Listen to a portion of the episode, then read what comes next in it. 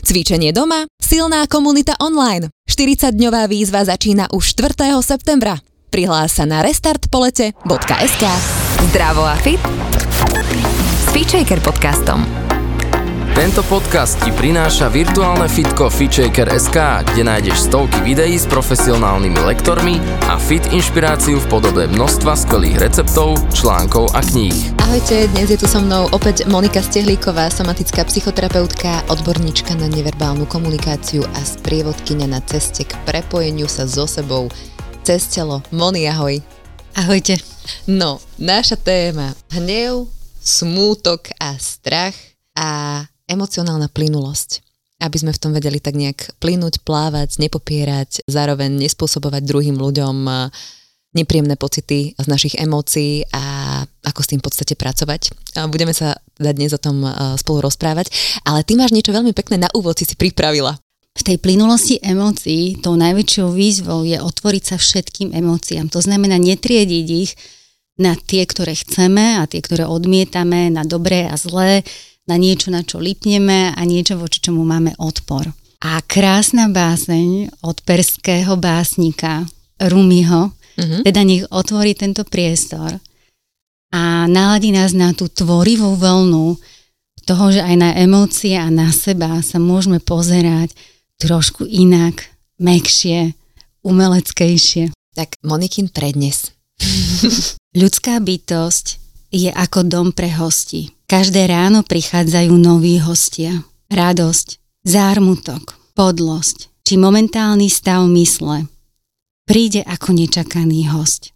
Privítaj a pohosti ich všetkých. Dokonca aj keď sú len húfom starostí, ktoré násilne vtrhnú dovnútra a rábujú. Jednaj s každým hosťom úctivo. Možno ťa zbaví niečoho, čo ti bráni žiť nové radosti. Temné myšlienky, hamba, zlomyselnosť. Privítaj ich vo dverách s úsmevom a pozvi ich dnu. Buď vďačný za každého, kto príde, pretože ti ich osud posiela ako učiteľov. Mm, ďakujeme krásne. Hviezdoslav by sa z teba neskutočne tešila, aby som ti zatlieskala.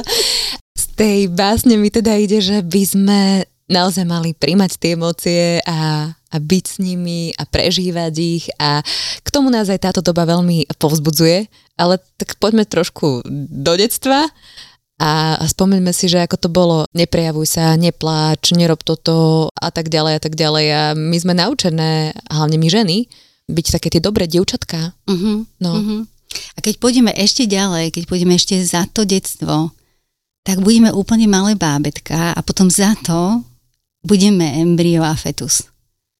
To znamená, že to, čo nás teraz v dospelosti najviac definuje, je samozrejme to, čo hovoríš ty. To je to naučené rodičmi, spoločnosťou a kultúrou. To, čo nás vnútorne organizuje. Ale my nesmieme zabúdať, že my sa rozpamätávame na niečo, čo v nás bolo predtým. Mm-hmm. My sa nejdeme učiť emocionálnej plynulosti. My ideme rozpustiť tú sociálnu identitu, ako narábať s emóciami, aby sme sa vrátili k niečomu, čo je pre nás prirodzené. A čo je pre nás prirodzené, je to, že my tečieme a plynieme, neustále sa rozvíjame a keď napríklad sa naozaj vhlbíme do toho embryonálneho vývinu, alebo keď pozorujeme malé bábätko, ako rastie, tak my vidíme majstra zmeny tvarov. Mm-hmm. To je majster. On sa neustále mení. My sme v neustálej premene tvárov, takže keď niekto o sebe pochybuje, či sa môže zmeniť. Môže. Jasné. Mm-hmm. On to vie, on to už dávno vedel. Hovoríš o tej plynulosti, mám to chápať tak, že plynulosť toku emócií, že teda tie emócie nami plynú, niečo nás nahnevá, niečo nás rozradostí, niečo čokoľvek s nami robí, zamáva a mám pocit, že to je skôr považované za ako keby takú nestálosť človeka. Všetci sa s tým akože učíme pracovať, mm-hmm. aby sme nevybuchovali v práci, aby sme nebuchali dverami doma, keď nás nahnevá náš partner, aby sme v podstate vytvárali aj tie pekné vzťahy, ale kde v tom nájsť tú normálnu mieru. Mm-hmm. Fungovanie so sebou, fungovanie potom s tým okolím. Môžeme si to predstaviť ako nádobu, ktorá sa naplňa tými zážitkami danej emócie. Ak cez tú nádobu by sme mali obidva otvory, takže tá voda by mohla vtekať do tej nádoby a hneď iným koncom vytekať, tak tá nádoba by neustále bola poloprázdna alebo poloplná, proste neustále v pohybe. Ako náhle zatvoríme my to dno a iba tam budeme tú vodu vlievať, to znamená tie emócie iba vlievame, tak v nejakom momente tá nádoba, buď sa z nej to začne prelievať, a to sú tie nepríjemné prejavy, ktorých sa chceme vyhnúť, alebo ak by to nebol materiál sklo, ale bol by to nejaký iný materiál, tak on by praskol pod vplyvom toho zväčšujúceho sa objemu. Takže tá plynulosť tých emócií je prevenciou pred tým, aby my sme nevybuchovali, alebo sa to cez nás neprelievalo, alebo naopak, aby sme pod vplyvom napríklad strachu a obáv nezamrzali do nejakej nehybnosti, že nie som schopná urobiť to, čo by som rada urobila. Tá plynulosť je napojenie sa na prúd toho života, toho, ako sa to neustále mení, kde základným tvarom tej pohyblivosti je niečo, čo sa otvára a niečo, čo sa zatvára. Keď sa pozriete napríklad na vodné živočichy, to je krásne to vidno, alebo do toho embria, vtedy sme tiež taký vznášajúci sa plod vo vode, tak keď do toho pichnete, tak medúza sa stiahne, celá sa svrkne, embryo takisto sa stiahne, zmenší, svrkne. Ale ako náhle odchádza ten podnet, tak ono sa celé rozvinie, mm-hmm. rozvoľní a zasa plynie. Prichádza ďalší podnet, stiahne sa a potom zasa sa uvoľní a plynie.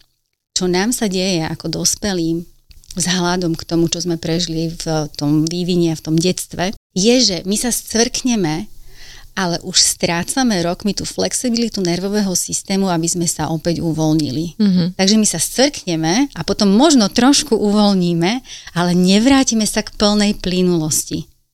Uhum, uhum. A tak stvrknutie, stvrknutie, stvrknutie začne vytvárať obrovské napätie v tele, ktoré už nie je napätím, ktoré nám pomáha držať tvár alebo vertikálu či pohyb v priestore.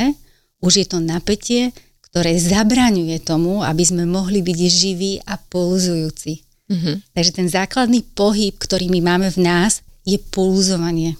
Otváranie, zatváranie, pulzácia. Ako s tým pracovať a ako byť v tej pulzácii neustálej? Mm-hmm. Ako dovoliť, keď sa teda vnímam ako nádoba, to vypúšťanie, keď mám pocit, že mi to nie je dovolené, alebo len je to môj pocit, že to nemám dovolené? Mm-hmm. Áno, to dovolenie si v dospelosti už musíme dať sami. To nám nedá nikto. Môžeme mať dovolenie, alebo skôr nedovolenie naučené, že niekto nám povie, neprejavuj sa. Ja napríklad môžem uviesť môj príklad. U mňa bola takmer zakázaná divokosť, hnev a akýkoľvek prejav niečoho, čo neskôr sa vyvinulo ako sexuálna energia. To bolo úplne, že tak potlač toto, okamžite toto ťa zvalcuje, toto ťa zničí, toto tu nechceme. Bolo to dané mojou rodinou, do ktorej som sa narodila, kde nebola táto živosť a táto divokosť. Neustále neposedné dievča, ktoré vykrikuje a ľúbi sa hrať za hlasom. Bolo to neakceptované, takže ja som sa naučila nedovoľovať si, prejavovať sa divoká. Uh-huh. Každý to môže mať inak, každý v tej svojej životnej histórii si to môže všimnúť, že čomu je dovolené a čomu nie je dovolené. A v takej naozaj najprv intelektuálnej analýze alebo mentálnom pozorovaní, že mentálne začnem vnímať, že aha, toto je emócia, ktorá mnou plynie ľahko, tu si dovolujem. A túto emóciu napríklad vôbec v mojom repertoári nemám. Mm-hmm. Takže ja keď pracujem so ženami, častokrát mi povedia, že ja sa vôbec nehnevám. Mm-hmm. Ja vôbec neviem, čo to je hnev, ja som kľudná a spokojná. Potom však príde ten otáznik, buď s ochorením, alebo s mentálnym prepadom, psychickým, že tá, tá žena kolabuje. Príde tá otázka, že nechýba nám hnev. Mhm. Mm-hmm. Nechýba nie práve hnev ten, ktorý by ti pomohol cítiť, čo je pre teba vhodné a nevhodné, spravodlivé a nespravodlivé, kde je tá hranica v tej danej konkrétnej situácii, aby si neskôr nemusela ochorieť. Áno, ale stále je tam to ale, že nie je to úplne no, jednoducho príjmané, ani, ani my sami v sebe to tak možno nemáme, že od čoho to teda závisí, že dobre, bola som potlačaná, dajme tomu v detstve, hej, si niekto povie, uvedomí si to a, a potom čo ďalej s tým? No uvoľňovať. Takže dovolíme si to. Normálne je to, ja to veľakrát ľudí povzbudzujem, aby si to vraveli. Dovolujem si to, je mi to dovolené, je mi to dovolené. A to je, ja si pamätám, keď ja som sa s touto vetou hrala, že sledovala som cez celý deň, kde vzniká vnútorný zákaz.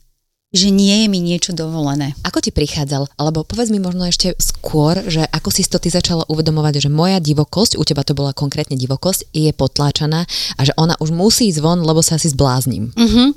Ja som mala migrény. Aha.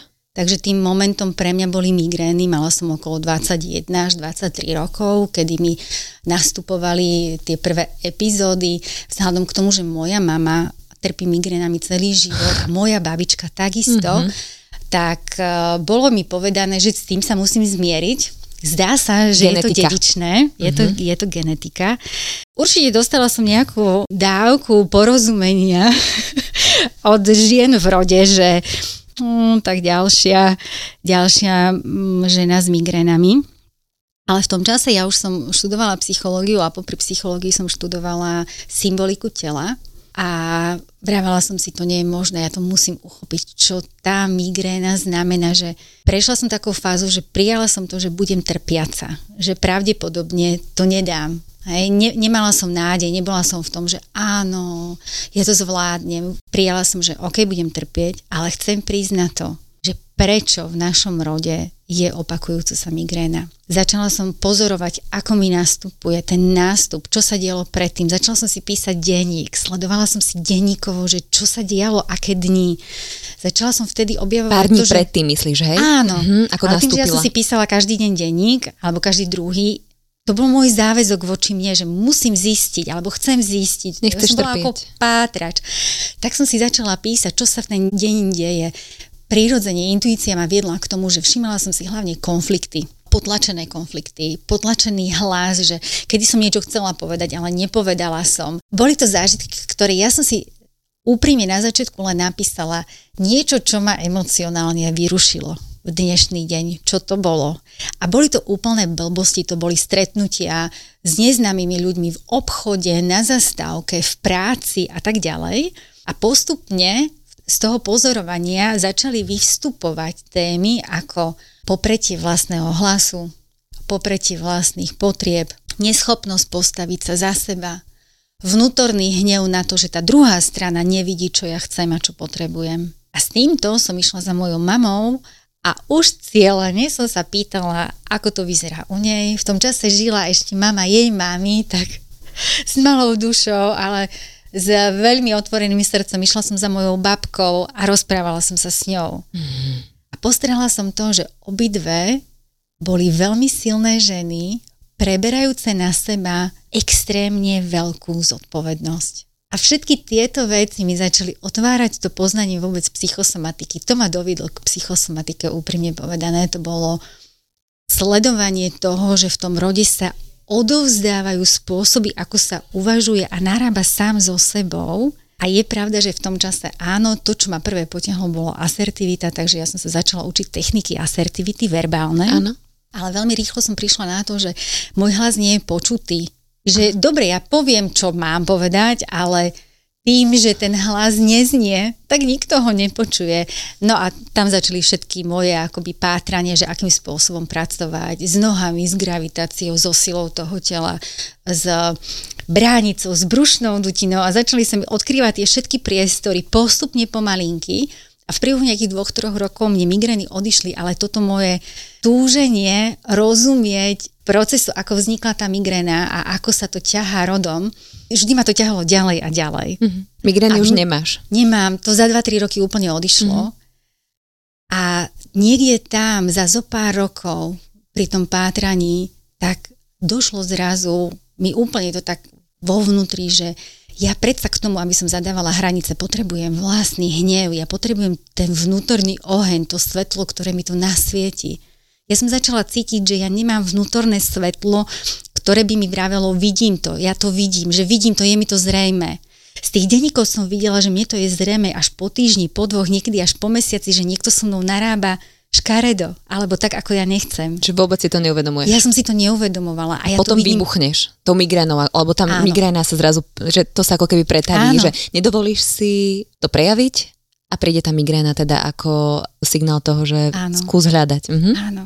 A je zaujímavé, že teraz počúvam desiatky príbehov veľmi podobných. Častokrát si to ženy ani len nevšimnú, že sú zneužívané. Sú tak zvyknuté na seba naložiť viac a viac, mať veľa zodpovedností a ešte niekde vnútorný hlas proste im bude vyčítať, kritizovať a usmerňovať. Ale to nie je ich právý vnútorný hlas, to je ten introjekt ich maminy, babiny alebo tých programov. Žien, programov alebo takisto aj tých interakcií s mužmi, ktorý ich potom organizuje zvnútra a podporuje ich v tom, aby teda popierali vnútorný vlastný pocit a skôr verili tomu, čo vidia ako reakciu toho okolia. Takže keď to okolie žiada po nich ďalšiu službu, tak oni majú vnútorný pocit, že im to teda musia, musia im vyhovieť.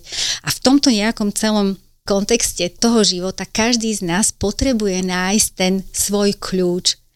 Takže moja tá divokosť sa začala otvárať a ja som začala cítiť, že aha, že ja keď otváram vlastnú divokosť cez tanec, najčastejšie u mňa to bolo cez tanec, cez proste divoké pohyby, cez prácu s jazykom, s drápami, že veľa som pracovala s prstami na rukách a nohách, rozpohybovávala som veľa divokú pánvu. Tak to bolo iba krôčik k tomu, že sa mi začala otvárať téma sexuálnej energie. A keď ja som začala vnímať, ako prúdi, teraz hovorím, v tom veku som už mala partnera a dve deti. Mm-hmm. Hej? Koľko si mala rokov? Bolo tridsaťtri. Mhm. Pekný vek. Áno, tak v tomto čase ja som to začala cítiť, že fúha, že veď tá energia je mega veľká, silná, krásna, že byť s ňou spojenie je niečo, čo ma extrémne vyživuje. Ja som mala pocit, že žiarím, ľudia sa ma pýtali, že si bola teraz na dovolenke, že nie, že nebola som na dovolenke, ale som mňa to proste úplne akože sršlo. Vtedy som prvýkrát pochopila, nie ako na úrovni mysle, ale na úrovni toho tela, že sexuálna energia je životodárna energia prúdiaca cez to telo a pomáhajúca nám byť v kontakte s našou pravosťou. A súčasťou našej pravosti je aj schopnosť prežiť. A tá schopnosť prežiť a ustáť veci potrebuje fyzicky pánvu, uh-huh. nohy uh-huh. a celú oblasť brušnej dutiny. Takže toto bol tvoj príbeh. Ja si myslím, že každá žena má taký nejaký svoj.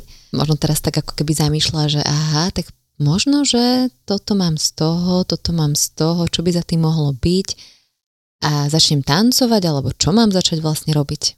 A ako s tým začať pracovať, keď je niekto na začiatku? Tanec je pre ženu spôsob, ako môže veľmi ľahko sa napojiť na seba. Ak vymaníme slovo tanec z toho kulturálneho hodnotenia, ako má vyzerať, čo je pekné, čo je škaredé. A zájdeme do naozaj tvorivého vnímania tanca ako spôsobu prejavu mňa samej, mm. tak je tanec prístupný úplne každej ľudskej bytosti, zvlášť ženám.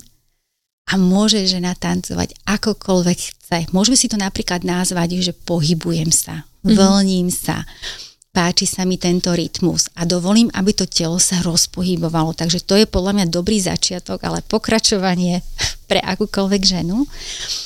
Vrele odporúčam vytvoriť si napríklad playlist. Mm-hmm. Že sú isté skladby, ktoré niekde rozozvučia moje vnútro. Započujem to v rádiu, alebo niekde na nejakom workshope, alebo som u priateľky a počujem, ako si púšťa nejaký svoj playlist a niečo ma zaujme. Spisujte si tieto skladby a vytvorte si svoj vlastný playlist. Môžete ho nazvať napríklad Tanec mojej duše, alebo mm-hmm. tvorivo, ako mm-hmm. vy chcete.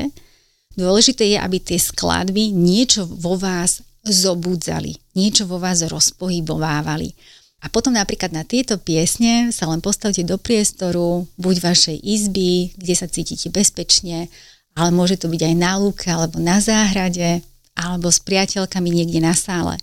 A spoločne sa do toho hýbte, alebo každá sama ako chcete, ale dovolte, aby sa rozpohyboval ten vnútorný pohyb. Mm-hmm, mm-hmm. A to je spôsob, akým ja začnem samú seba poznávať, že napríklad tam môže byť uvedomenie, že aha, ten plynulý pohyb je mi veľmi blízky, ale napríklad keď príde jasná pieseň, kde mám byť v tých pohyboch taká drsná, taká bojovníčka, mm-hmm.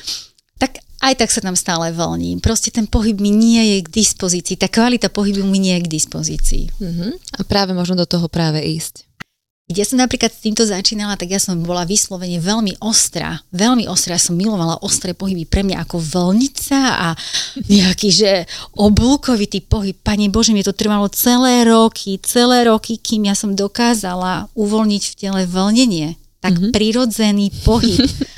Ja som bola ako úplne, že kocka. Pohybová kocka. No, ja sa smejem zase na inom, lebo však ja som tiež si prešla tanečnými meditáciami, už sme robili aj niekoľko rozhovorov na, na túto tému, aj o tanečných meditáciách, aj o tanci, dôležitosti tancovania pre ženy, alebo pohybu. A ja som sa zase smiala zo seba, že v tých posledných tancoch som sa už skoro nehýbala. Ja som len tak akože išla do... do jednej strany, do druhej strany a najviac sa mi páčilo sa nehýbať. A keby si videla, ja neviem, obrovitanskú sálu predtým, tak som bola z jedného konca na druhé, medzi tým som stihla päť žien pozdraviť a potom si hovorím, že láskavo, ty si chod do svojho vnútorného sveta. Zostan mm-hmm. si tam, nehyb sa mm-hmm. a buď tam. Tak to mm-hmm. bolo tiež také pekné, mm-hmm. vieš, neviem, osem rokov dozadu, áno. Tak to bolo strašný výchor. Áno. A to výživné mm. na tom je pohybovať sa medzi tými polaritami. Mať k dispozícii jedno aj druhé. Mm-hmm. Mať k dispozícii byť to von s tými ostatnými a, a bežať, smiať sa, radovať, zdieľať, buchnúť potom zadku, obzrieť sa a tak ďalej. A rovnako mať k dispozícii tú hĺbku toho vnútra a vnímať ten veľký pohyb, aj keď vonku sa nič nedeje. A to je opäť téma tej flexibility toho nervového systému, o ktorej sme hovorili úplne na začiatku toho rozhovoru, že my nie sme nejaké silné stromy v zmysle, že silný, neohybný strom.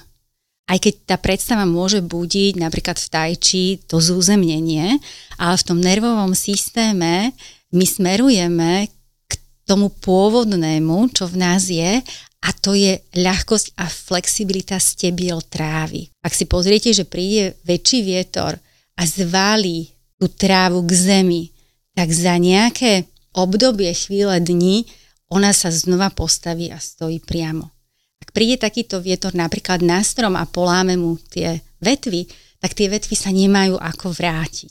A uvádzam to ako príklad pre tú vizuálnu predstavu, že my chceme nadobudnúť vo vnútri, v tom tele, pocit tejto plynulosti toho stebla trávy, že príde niečo, čo ma vyruší, vyhodí ma to z môjho stredu a ja sa plynule vrátim opäť do toho stredu. Že to, čo prichádza, ma hneď nemusí zlomiť. Mm-hmm. Poďme možno ešte k hnevu, že hnev ako posúvač môjho života. Každá emócia má svoju funkciu, má svoje učenie, svoju lekciu, to prečo ju máme, prečo nami prúdi. A hnev nami prúdi práve kvôli tomu, aby my sme jasne videli, čo v živote chceme, čo nechceme. Aby sme jasne videli spravodlivosť a boli schopní, mali energiu na to konať v súlade s vlastnou pravdou a v súlade s túžbou po spravodlivosti. Takže hnev nám častokrát ukazuje, kde my nemôžeme žiť svoje pravdivé ja. To je jeho funkcia. Ukáže mi, tu nie si ty. Toto keď robíš, tak tá druhá strana napríklad ťa nechce vidieť v pravde, odmieta ťa takú, aká si. A vtedy tá energia, tá sila toho ohňa v nás povie a dosť, toto nechcem. A hovoríš o tom, že druhá strana nás nechce vidieť taký, aký sme, ale tá druhá strana nám asi iba umožňuje tým svojim správaním vidieť to, kde my samých seba nechceme vidieť. Áno, uviedla som to ako príklad, lebo najčastejšie, keď pracujem s ľuďmi, tak toto je pre nich príbeh, ktorom rozumejú, aha, že ako ten hnev funguje. Uh-huh. Samozrejme, že tu môžeme vytvoriť ďalší podcast na to, akým spôsobom my sa zrkadlíme a ako tie elektromagnetické polia fungujú, že ako je to možné, že tá druhá strana práve príde ku mne v tom danom momente, v tej celej danej štruktúre toho môjho života, kedy zobudí napríklad tento hnev a ja ho môžem vidieť, že tu nie som sama sebou. A vieš mi aspoň trochu povedať, lebo toto ma celkom zaujalo, práve možno hovoríš o nejakých zrkadliacich neurónoch a uh-huh. o týchto veciach, uh-huh. lebo to sa nám... prejavuje aj v súvislosti no práve s emóciami. Mm-hmm. Alebo možno v nejakých konfliktoch, alebo v situáciách, ktoré sú nepríjemné. Mm-hmm. Tak ako ja tomu rozumiem, to znamená, že aký ja mám zážitok z toho somatického sveta, ako funguje, tak ten nervový systém, rovnako ako aj srdce, nie je iba v tých nervových vláknach toho tela, ale vytvára veľmi komplikovanú a zároveň extrémne jednoduchú mriežku okolo nás, ktorá je ďaleko, ďaleko za priestorom nášho tela. A v tých mriežkach sa držia informácie nášho života, nášho životného príbehu, nášho pola a tie informácie majú istú vibráciu. Mhm. Takže okolo mňa, okolo teba, okolo každého z nás je niečo takéto. Mm-hmm. Môžeme si to predstaviť, je to akoby zvuk včiel, kúly. Mm-hmm. A na základe toho, akú vibráciu mám ja, tak my sa navzájom stretávame, spájame, preplietame. Z celého mesta, kde bude žiť pol milióna ľudí, tak ja budem mať nejakých svojich desať priateľov alebo ľudí, s ktorými budem zdieľať svoj život a tých budeš mať úplne odlišných. A stretneme mm-hmm. niekoho iného a môžeme si po hodinke povedať, stretli sa tri odlišné svety. Mm-hmm. Tri varianty reality v jednom meste. Pritiahli sme sa na základe elektromagnetických polí nášho nervového systému a srdca. Mm-hmm. Keď môj zážitok v živote nesie vibráciu nejakého zranenia, nejakého napríklad odmietnutia, uvedím to na príklade odmietnutia, že ja som bola napríklad odmietnutá mojimi rodičmi, moje prejavy, moja bytosť, tak to poniesie moje pole. Mm-hmm. S tým polom sa pohybujem všade a niekde v tom širšom poli sa chytí tá istá vibrácia odmietnutia a my sa dvaja pritiahneme k sebe. Mm-hmm. Niekde sa proste stretneme. A tá osoba mi začne cez ten vzťah opätovne prinavrácať tú situáciu, pretože ten nervový... Odmietať ťa? Odmietať ma, lebo ten nervový systém si dožaduje toho istého zážitku, lebo vnútorná liečivá sila, ten prúd života v nás chce, aby sme cez ten zážitok prešli inak, lepšie, aby sa zahojil, uzdravil a z toho pola transformoval napríklad na prijatie. Aby sa zmenila tá vibrácia, aby, aby sme to už zmenila. Nemuseli zažívať, aby sme to vlastne uvedomili a bude sa to opakovať vlastne dovtedy, kým sa to nestane. Sa to nestane, nezmení. Mhm. Áno. A teraz ľudia veľakrát vzdýchajú a pláču, tak prečo sa mi to stále deje dookola? Prečo? Prečo to tu je tu zas? Za tým treba vidieť tú múdrosť, že to je volanie vnútorného hlasu, to je tej našej pravosti, tej autenticity, že ona chce žiariť, ona sa tu chce prejaviť, veď ona tu na to prišla.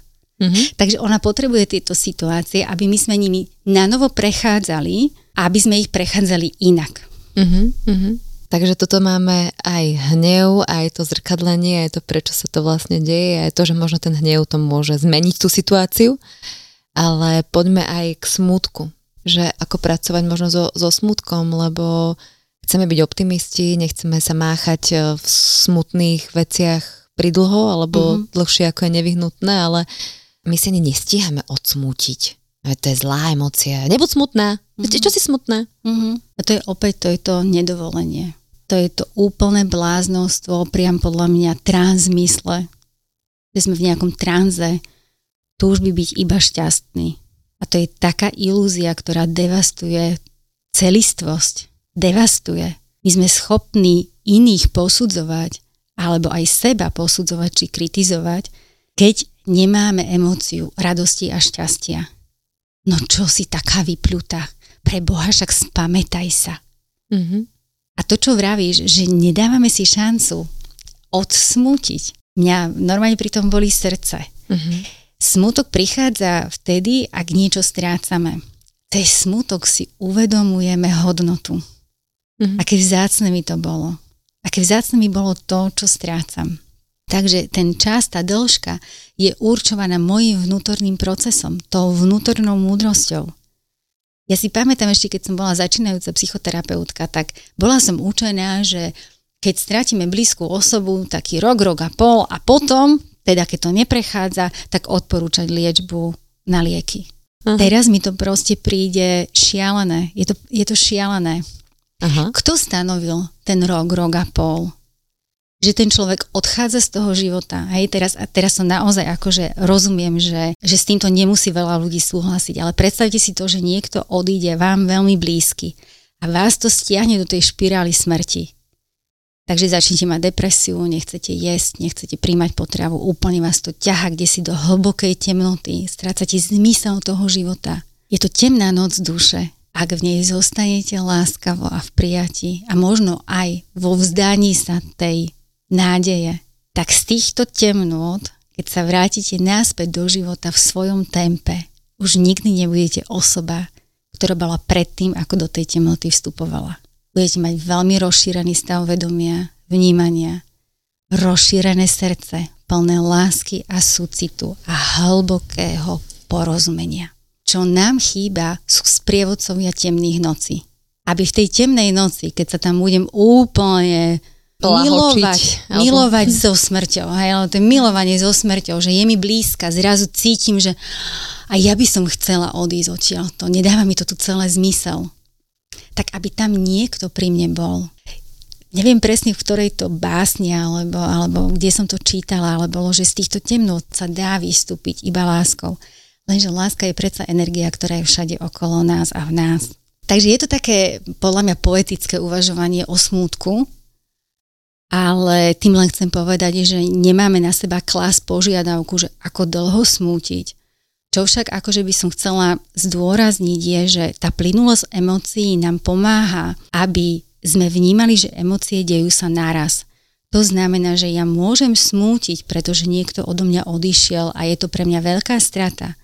Ale keď stretnem priateľku, tak v tom istom čase môžem cítiť súznenie, lásku, radosť, potešenie z toho, že vidím, že napríklad ju len vidím a cítim, že je pri mne, že stojí pri mne, že sa pýta, ako sa mám. A potom prechádzam napríklad parkom, sadnem si na chvíľku a ide okolo ďavotajúce dieťa. To znamená ďalší impuls života okolo mňa. A to je v emóciách veľmi dôležité, aby sme si uvedomili, že my ich môžeme prežívať naraz. Mm-hmm. Že ich máme naraz, že život a smrť deje sa naraz. Strata a niečo nové deje sa naraz. Ja sa môžem nadýchnúť. Ja v tom smútku môžem byť otvorená aj tým iným momentom. Tam je častokrát však manipulácia mysle. Smúť. Nesmieš teraz. Teraz žiadna radosť. Aha. A túto manipuláciu si treba všimnúť. To nie je tá temná noc tej duše, ktorá sa potrebuje proste odohrať, mhm. aby nás úplne zmenila. Toto je myseľ, že mala by si byť smutná, áno, to sa patrí. To sa až, patrí. Že? A teraz čo sa tešíš? Uh-huh. Ty sa ako môžeš tešiť no, teraz? Ako sa teraz môžeš tešiť? A tebe sa toto stalo. Uh-huh. Uh-huh. To je smiešné divadlo, že? No. To je absurdita toho, že keď som smutná, som iba smutná. Keď som nahnevaná, tak som iba nahnevaná. Keď som, toto trvá deväťdesiat sekúnd. Je, je to merané, dá sa to zmerať. Merajú to. Myslíš, a trvanie jednej, trvanie jednej emócie? emócie? Aha, deväťdesiat sekúnd. deväťdesiat sekúnd, takže plná emócia môže byť iba deväťdesiat sekúnd. Mm-hmm. To je nič, nie? To je nič. Takže deje sa všetko naraz. Moni, poďme ešte k strachu možno, lebo veľa ľudí má rôzne strachy a určite aj ty máš v rámci klientov, ako pracovať so strachom. Mm-hmm. Tam to je široké spektrum. To je podľa mňa veľmi široká téma, pretože nám strach pomáha prežiť. Mhm.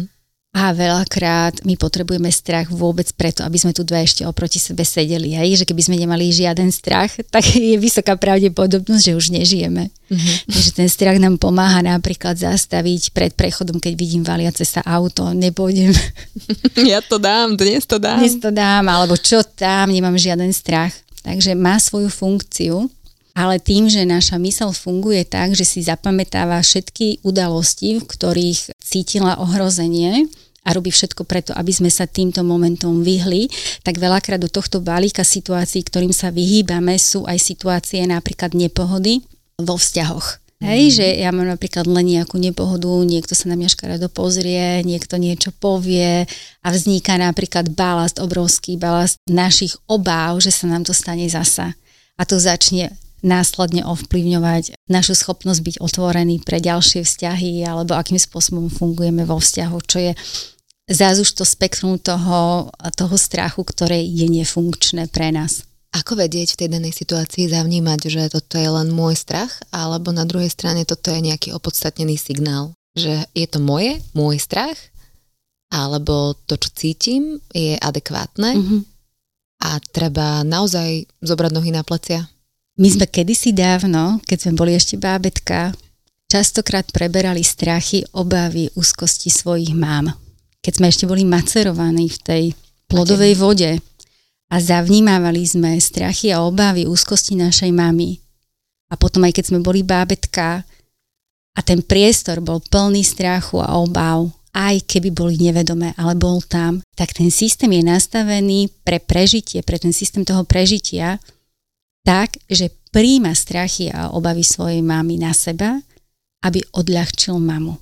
Takže mnohé naše strachy vôbec nesúvisia s našimi zážitkami. Nervový systém príjme tieto informácie a potom všetky ďalšie sú vsúvané do celej tej mriežky. Takže keď chcem nájsť odpoveď na tvoju otázku, nejde to bez skúmavého pozorovania samého seba. Poznaj sám seba, skúmaj sa, vnímaj sa, rob si zápisky, nájdi si prax, ktorá ti pomáha skontaktovať sa viac so sebou. Nehľadaj intelektuálnu odpoveď u nejakého odborníka. Tu odpoveď má každý, kto nás teraz počúva sám v sebe. Čo my môžeme inšpirovať je, že ako to viac načúvať. A napríklad tá moja cesta je načúvanie cez to telo. Práca s dýchom, so zvukom, s pohybom a s vnímavým pozorovaním pozorujem samého seba. Ako sa cítim. Urobím to podľa toho a potom sledujem konsekvencie, následky. Stúpa mi energia, alebo mi energia klesá. Je to naozaj tak, že ako náhle mi klesá energia pri nejakom človeku, tak to je zlý signál. Je to signál, ktorý mi hovorí, že niečo v tých poliach rezonuje spoločne tak, že mne to odoberá radosť zo života. Uh-huh. A bude to súčasťou nášho spoločného zdieľaného priestoru. To znamená, že niečo v tej osobe mi proste to mi nevyhovuje a mám od toho odísť. Ale je podľa mňa fajn aj sa pozrieť, že čo rezonuje zo mňa s tým človekom. Mm-hmm. A potom ísť po tomto, po tom vnútornom poznaní. Mm-hmm, Lebo takže... my aj nemám dôvod, aby mi klesala energia. Hej? Nemám dôvod. Keď som napojená na seba, tak tej energie mám stále strašne veľa. Mm-hmm, aj keď veľa robím, aj keď veľa tvorím, mm-hmm, to tam ide, to áno, tam tečie. Áno, mm-hmm. Pretože v tom plnom prúde tak je vždy aj výdych. Telo je tak nastavené, my nie, nie iba nadýchujeme, ale my aj nádych, výdych sa strieda. Mm-hmm. Máme taký pocit, že keď tak sa rozprávam so ženami, tak väčšinou je to spojené aj s menštruáciou a s tým našim cyklom, že sú tam tie emocionálne výkyvy a predmenze som presne riešia, že nevedia vy s tým okolím, alebo mm-hmm. muži už niekedy si povedia, že prosím ťa, môžeš na týždeň odísť z našej spoločnej domácnosti, lebo toto nie je úplne v poriadku. Mm-hmm. Že ale, ako s týmto pracovať? No, ale týmto vnímavým pozorovaním každá žena skôr či neskôr si všimne, že ten cyklus je spolutvoriaci. Spolutvoriaci, že to nie je len tá jedna fáza, kedy napríklad sa viac prejavuje jej nespokojnosť alebo hnev. Ale napríklad ona súvisí aj s fázou menštruácie. To znamená, že či v čase, kedy žena krvácala, si dala dostatočné množstvo kľudu a oddychu. Keď ja si počas menštruácie nedám čas oddychu, keď ja sa nestiahnem, keď nedovolím vypnúť tie vonkajšie vplyvy, aby ja som naozaj sa zahlbila chvíľku do seba a iba pre seba, tak potom sa mi to vráti v mm. ďalšej predmenštruačnej fáze, pretože ja budem vyčerpaná. A na reguláciu emócií, o ktorej teraz hovoríš, a to, že ako ja sa správam smerom k tým ostatným, my potrebujeme istú dávku energie. Potrebujem byť vnímavá voči sebe, vnímavá voči tomu toku tej emócie vo mne, čo sa deje vo mne, čo sa deje okolo. Na to potrebujem pozornosť, na to potrebujem energiu. Ak ja si ju vyčerpám, pretože v predchádzajúcom napríklad menštruačnom cykle som úplne poprela moju potrebu oddychu, mm-hmm. tak potom sa to ukáže. Takže toto by mali ženy začať trošku viac sledovať a takisto je to hnev, ktorý sa vtedy zobudza, je to tá túžba prejaviť svoju pravdu a svoje pravdivé ja a tej bude vždy pomáhať umenie. Takže keď si do toho celého cyklu, zvlášť do tej fáze predmenštruácie, pridajú nejakú tvorivú činnosť, tak mi sa to ukazuje ako veľmi jednoduché a veľmi prospešné pre ženy, Takže buď začnú tvorivo tancovať, alebo maľovať, alebo idú do záhrady vtedy. Kľudne si tam môžu pridať aj tú dynamickú energiu, že ten tanec je divoký, že na tej záhrade kopu s rýlom, alebo že keď tvoria obraz, tak je šialený, farebný a nepoužívajú, far, nepoužívajú štetce, ale používajú prsty. A, takže v bezpečnom Aha. prostredí, kedy ja neubližujem sebe ani nikomu, vyjadrujem to, čo vo vnútri cítim tvorivo. Takže nechať tie emócie. A v bezpečnom prostredí. V bezpečnom prostredí, to, to znamená vytvoriť si priestor pre seba. Dôležité. To už si každý asi musí sám v sebe nájsť čas a určiť možno nejaké priority, hej? Lebo vieš, sa povie, že nemáme čas väčšinou mm-hmm. na to vytvoriť si priestor. Ďalšia vec je pre mňa asi taká, že ako neubližovať druhým ľuďom svojimi emocionálnymi výlevmi, ktoré ale potrebujú ísť, ísť von, potrebujú mm-hmm. ísť von. A potom aj hovorí, že, že nehľadať stále tú pomoc vonku, vieš, ako keby v nejakom terapeutovi alebo tak, to je samozrejme dôležité, že len kým sa človek s tým naučí aj pracovať, tak je to presne nejaká cesta. Mm-hmm. Takže... Áno, ale ja som to myslela tých terapeutov, aby to bolo zrejmé, že hľadať odpoveď u niekoho iného. Uh-huh, uh-huh. Ak niekto vám vraví, ja viem viac o tebe, ako ty vieš sám o sebe, uh-huh. tak je to lož. Terapeut je tu kvôli tomu, aby bol sprievodca, aby napomáhal nasvetľovať vnútornú pravdu. A je to aj otázka moci, sily a vplyvu. To znamená, že ak ja napríklad ako terapeutka by som si vzala túto energiu, že ja to viem viac ako ten druhý, tak ja beriem na seba jeho silu, kradnem mu jeho silu. Ja na to nemám právo, nikto mi ho nedal. Tá sila musí zostávať u tej bytosti, ktorá cez ten proces vývoja prechádza. To je jej právo. To je opäť zneužitá energia, ktorú my sme si tu ako ľudstvo dokonca postavili na piedestál a dali to na statusy, diplomy alebo počet lajkov pod videom. Hej? Mhm. Sila zostáva u tej danej bytosti. Ona má tú silu prísť na to poznanie. Ja jej budem napomáhať a ukazovať, že dá sa to urobiť takto, takto, cez tvorivosť napríklad, cez pohyb, cez dotyk, cez takú techniku mentálnu, cez túto knihu, cez toto video a to všetko budú pomôcky, bude to inšpirácia a podpora a nakoniec to poznanie pretečie cez tú osobu. A ona to vie a to je viem s veľkým V. Viem. Tedy to dosadne. Áno, o tom to hovorím. Moni, ďakujem ti veľmi pekne za túto tému, aj za jej presahy v podstate do iných vecí, čo sme prebrali. Kde ťa môžu ľudia nájsť? Ja s emóciami rada pracujem naživo, Aha. takže mám sériu workshopov zameraných na plynulosť emócie a potom vo mojich online programoch sa takisto venujem plynulosti emócií, jednak ako psychosomatickej ceste, pretože je dôležité vnímať tok emócií a ako súvisí s nástupom chorôb. Ale takisto je to aj napríklad program Žiť slobodne, bez úzkosti a strachu, kde hodne pracujeme ako cez telové techniky zúzemňovať telo, to znamená, že telo je natoľko prepojené so zemou, že necíti tú obavu a zbytočný strach. Potom je taký krásny program, kde sa prepájame so sexuálnou energiou, volá sa Prepojená a tie všetky programy môžete nájsť na stránke tajomstvo rečiteľa bodka es ká. Ďakujem ti ešte raz.